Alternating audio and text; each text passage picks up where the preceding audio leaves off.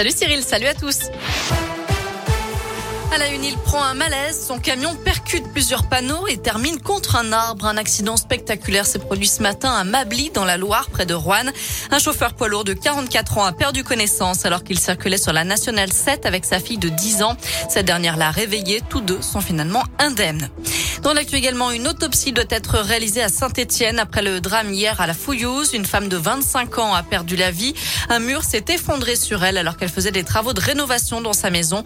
Les pompiers ont tout tenté pour la ranimer sans succès.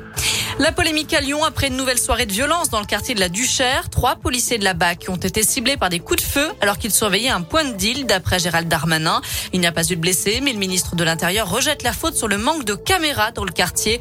Il a adressé un courrier au maire Grégory Doucet pour l'inviter, je cite, à sortir de l'idéologie et à mettre des caméras dans les endroits où il y a des trafics de stupéfiants. Le maire écologiste qui s'est rendu sur place hier affirme qu'il y a déjà 60 caméras en fonction dans le secteur, 571 au total sur l'ensemble de la ville, ce qui en fait l'une des plus équipées de France. Y aura-t-il une pénurie de jouets au pied du sapin cette année? On s'interroge à deux mois de Noël. La pandémie de Covid a ralenti le trafic mondial et les approvisionnements en matières premières.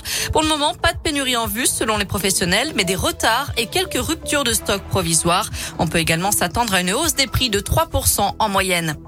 Deux tiers des soignants suspendus faute de passe sanitaire sont maintenant vaccinés. C'est ce qu'annonce Olivier Véran, le ministre de la Santé. Ils sont donc retournés au travail. Je rappelle que cette obligation vaccinale touche 2 700 000 travailleurs depuis le 15 novembre.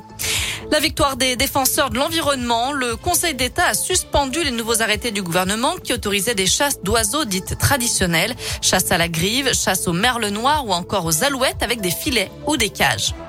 Et puis ce vaste coup de filet d'Interpol contre le commerce illégal sur le dark web, c'est la version clandestine d'Internet.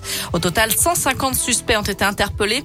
À l'origine de ces arrestations, des actions séparées menées dans plusieurs pays comme les USA, l'Allemagne ou encore la France.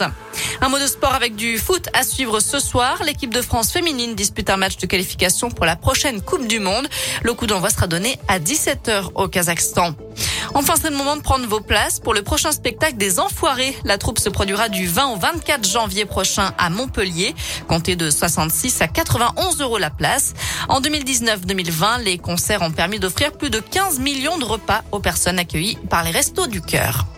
Voilà pour l'essentiel de l'actu. On jette un œil à la météo pour cet après-midi. C'est mitigé, je vous le disais. On a une alternance de nuages et d'éclaircies, donc du soleil, mais pas que. Les températures varient entre 13 et 17, voire 18 degrés pour les maximales dans la région. Et la bonne nouvelle, c'est que demain matin, au réveil, nous serons de nouveau sous le soleil. On le gardera pour toute la journée. Merci beaucoup.